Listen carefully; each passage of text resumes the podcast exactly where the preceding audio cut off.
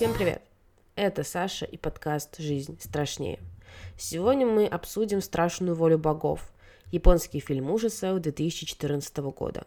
Да, наконец-то я выхожу за пределы англоязычных фильмов. Вообще я не фанат дарам и японской культуры, и азиатской культуры, в принципе, извините. Но мы все знаем, что японцы еще как умеют делать хорроры. И «Страшная воля богов» входит в список моих любимых страшных фильмов. Впервые я увидела «Страшную волю богов» совершенно случайно, еще в те далекие времена, когда жила в квартире, где был телевизор. И вот он как-то ночью работал, я своими делами занималась, и тут начался фильм, который полностью захватил мое внимание. Это было будто бы какое-то страшное кино из моих кошмарных фантазий. Когда я училась в школе, лежа ночами в кровати, ну, я неадекватный человек, я представляла, как вот произойдет что-то страшное, на школу нападут, и мы должны будем что-то делать для того, чтобы выжить. Ну, да, с детства уже со мной было что-то не так, ничего удивительного, но когда я увидела этот фильм, то вообще офигела, как такое может быть. Мне кажется, я и выпуск решила записать, чтобы оправдать свое желание в сот раз пересмотреть «Страшную волю богов». Да, это тоже один из моих comfort films. В свое время, некоторое время назад точнее, повальная любовь к игре кальмара многим напомнила про этот замечательный фильм, как и про многие другие фильмы на подобную тематику. В этих произведениях, имею в виду «Игру в кальмара» и «Страшную волю богов», можно найти прямые сравнения, вообще даже всякие разборчики, я думаю, есть. Я, честно говоря, не смотрела, но уверена, что можно что-то подобное найти.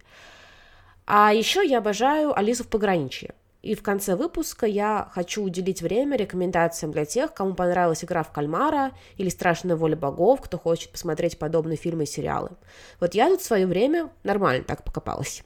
Но сразу предупрежу, что «Страшная воля богов» — это не супер популярный фильм, вообще не супер популярный, и он не всем зайдет. Но я прямо люблю его. Господи, да чего же у меня скучная жизнь? Зачем? Для чего? Для чего мы живем? О чем фильм? Конечно, в основном здесь я расскажу про сами игры, в которые придется сыграть старшеклассникам школы, но сначала нужен сеттинг, конечно, что вообще происходит.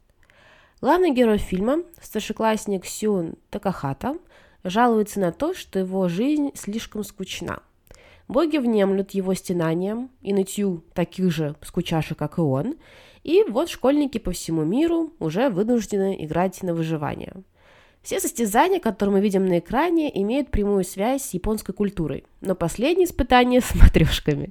Это вообще какой-то прикол. Там еще храм Василия Блаженного на фоне. Ну, ладно, до этого мы еще дойдем. Было бы понятно, если бы все испытания были по мотивам разных культур, так как школьников мучают по всему миру. Но у нас выходит, что все связано с Японией, а последний конкурс – это русская культура. Ну, в общем, возвращаемся к началу, потому что меня занесло. Первая игра основана на культуре Японии, знакомой каждому школьнику. Это кукла-неваляшка Дарума, которая произносит считалочку и поворачивается к игрокам. Кто в этот момент пошевелится, погибает. Его или ее голова взрывается. Да, тупо первое испытание в игре кальмара, тот же красный свет, зеленый свет, но в нашем случае игра закончится, когда кто-то нажмет на кнопку на затылке куклы. Проблема в том, что Дарума запивает свою считалочку и поворачивается с разной скоростью, и вы просто можете не успеть отключить ее. Это одна из самых восхитительных сцен, открывающих хорроры.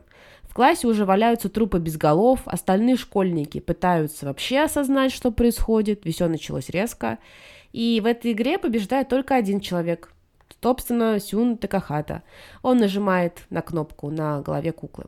К этому моменту в живых был еще один школьник, его лучший друг, но тот тоже взрывается, так как победитель должен быть лишь один.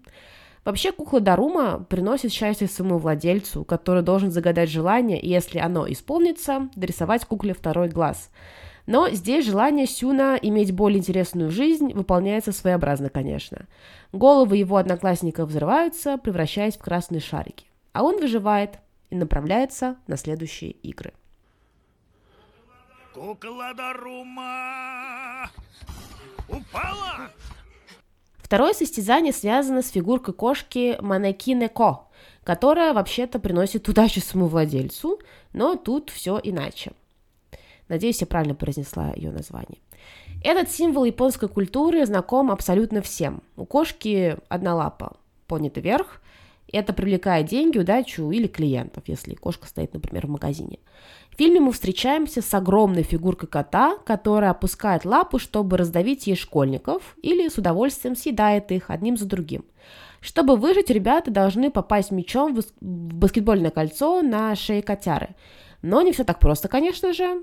Крутой баскетболист метким броском кидает мяч в кольцо, но хитрая кошара перехватывает его прям вот вот у миллиметра до этого, собственно, кольца. Это, конечно, нечестно, но попробуйте ей возразить. В итоге она давит и сжирает нескольких учеников, но тут Сюн понимает, что если надеть костюм мыши, который у них в этой игре есть, то можно услышать мысли котейки. Так он узнает, что та хочет, чтобы ей почесали спинку. Какая милашка. В итоге киса засыпает, а школьники начинают спорить, кто кинет мяч, потому что помнят, что в прошлой игре победил только один человек. И своими воплями они будут кошечку, и та опять начинает месить всех подряд. В итоге Сюну удается обмануть кошку и выиграть, но на арену выходит, ну так скажем, антагонист Такирума Амая. Он э, сам убивает нескольких своих одноклассников, оставляя в живых только Сюна и его подругу, а его подругу он оставляет живых только из-за Сюна – да-да, девочки, срочно пишем фанфики. Конечно, Амая это просто соска-нереалка. Он, как и Сюн, мечтал о том, чтобы скучная жизнь прекратилась. И радуется, очень радуется такой возможности привить себя, почувствовать особенным, богом. В этом главные герои противостоят друг другу. Они оба маялись от скуки, и они оба ничего такие. Но Сюн сожалеет о своих мечтах и понимает, что все погубил – а Амай счастлив и помогает богам убить побольше школьников. Ну, поехавший, да, да, кто не без греха. Ну, такая нереалка. Ладно, ладно. Еще японские особенности культуры. Игра Кагаме-Кагаме.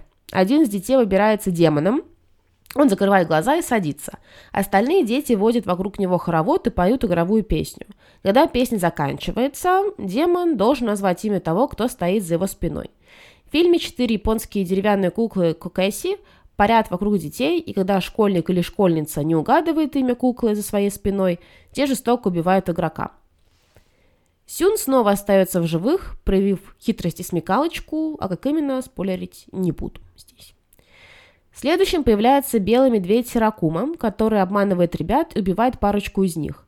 В ходе игры Амая, кстати, признается, что любит Сюна, отвечая на вопрос медведя. Я люблю Такахату Сюна, да или нет? Да.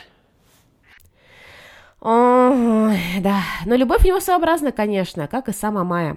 Читаем фанфики.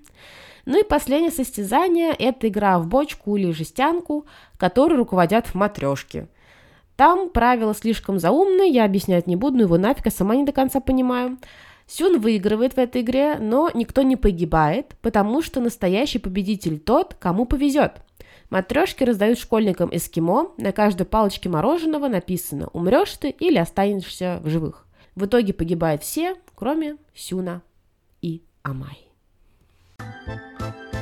Кагоне, Кагоне, птичка в неволе на жердочке, кто откроет клетку ей, может быть, во тьме ночной Сгинут аист черепахой Кто же за твоей спиной?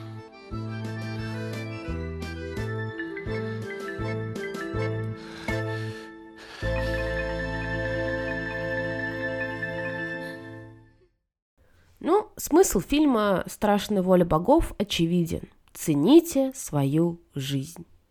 Сюн считал, что его жизнь скучна, вот и получил подарок. Хотя тоже интересно, конечно. Он жаловался, что в его жизни ничего не происходит, а сам просиживал попец на диване и относился ко всему безразлично. А Майя хоть школьников избивал, нашел себе развлечения. Асюн играл в жестокие компьютерные игры, смотрел репортажи, о террористических атаках, не проявляя никакой эмпатии. Думаю, этот удивительный игровой день что-то в нем поменял. Но поздно. Девушка, которая всю жизнь любила его, погибла во время игр, а до него только дошло, что, может быть, позвать ее на свидание. Ну, здрасте, проснулся. Все померли. К концу фильма Сюн говорит, цитирую, Я, как и ты, Амая. Я думал, как и ты, что этот мир скучен и неинтересен, и лучше бы его не было. И я попросил Бога изменить его. Я был как ты, но как же я об этом жалею? Я был просто дураком. И я, ища развлечений, накликал на своих друзей смерть. Как бы я хотел все вернуть, чтобы все было как прежде, ведь я тогда был счастлив. Поэтому, Амая, у нас общего нет. Страшные воли богов куклы играют людьми, а не наоборот, как мы привыкли. И если человек проигрывает, то погибает. А чтобы выиграть, порой недостаточно только сообразительности и сноровки. Тебе должна улыбнуться удача. Выживают только два участника. Те, которые хотели разнообразить свою жизнь. И если Сюн в отчаянии после стольких потерь, то Амая в восторге от собственного величия. Меня раздражает, что в фильме нет логичной концовки. Финал открыт, и непонятно в итоге, что это было. Мы можем только догадаться, что это воля богов, судя по названию фильма, но в самом кино не говорится, что, кто это был, зачем. Там появляется только бомж, который на самом деле является богом, но на нем особо не делается акцент в течение фильма, я вообще забыл про его существование. Матрешка же говорит, что бог многолик, я не читала мангу, по которой снят фильм, может, там это объясняется лучше и логичнее, но в фильме все смотрится странно, я не буду лукавить. По всему миру в небе появляются загадочные кубы, внутри которых школьники сражаются за свою жизнь. В конце фильма Сюн и Амая, победители, поднимаются на крышу своего куба и смотрят, как тысячи человек болеют за них внизу, на земле. Непонятно, что же это за боги такие? Можно предположить, что боги являются детьми, потому что заставляют школьников играть в детские игры. Но даже я, не поклонник детей, сомневаюсь, что те могли бы быть настолько жестокими. В той же игре в кальмары игры детские, а наблюдают за ними взрослые. Но боги действительно кровожадны. Они достаточно беспощадно расправляются со школьниками, а выжившие будто бы сами приравниваются к этим самым богам. Не зря люди по всему миру называют э, выживших божьими детьми. Короче, я бы не советовала вдуматься в этот фильм как во что-то метафорическое. Это просто дикий сюр с кучей убийств. Но как нечто трэшовое и супердинамичное на вечерок вполне зайдет. Это один из немногих фильмов ужасов на моей памяти, который с первых минут показывает кровавые сцены расправ, моментально погружая зрителя в мир насилия и убийств. Первый труп показан на полуторной минуте фильма, это если считать еще и титры. Там звучат слова Кукла Дарума упала! И в нас сразу же кидаются кровавые бани из школьников. Асюн уже на первой игре жалеет о своей мечте и хочет свою прежнюю унылую жизнь назад. Но, в общем, фильм точно не заставит вас скучать.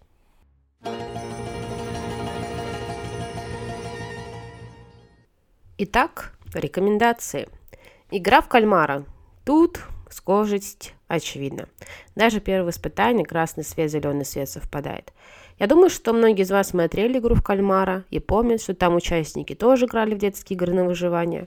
Разница между обсуждаемыми фильмами в том, что в «Страшной воле богов» пытаются выжить школьники, которые ни в каких состязаниях участвовать не соглашались. А в игре в кальмар участвуют взрослые лбы, которые добровольно пошли туда. И даже когда они осознали, что их ждет, и что победитель только один, они все равно остались. В страшной воле богов у ребят и девчонок выбора не было. Режиссер игры в кальмара обвиняли в плагиате, но он написал сценарий за пять лет до выхода «Страшной воли богов», поэтому думать, что кто-то что-то у кого-то украл, не совсем верно. Всеми лапками я рекомендую Алису в пограничье. Вот вообще всем. Это офигенный сериал, который произвел на меня гигантское впечатление. Недавно вышел второй сезон, но я его никак не посмотрю, потому что все время откладываю это приятное занятие на потом. Здесь молодые люди вынуждены, тоже вынуждены, играть в игры, чтобы выжить, и они тоже не выбирают для себя такую участь, но сеттинг несколько сложнее, чем в «Страшной воле богов». Больше я говорить ничего не буду про этот сериал, только лишь советую. Следующий фильм это «Королевская битва», классика подобного кино. Хотя мне фильмы книга не зашли, э, все равно «Королевская битва» считается, так скажем, базой для подобного рода фильмов.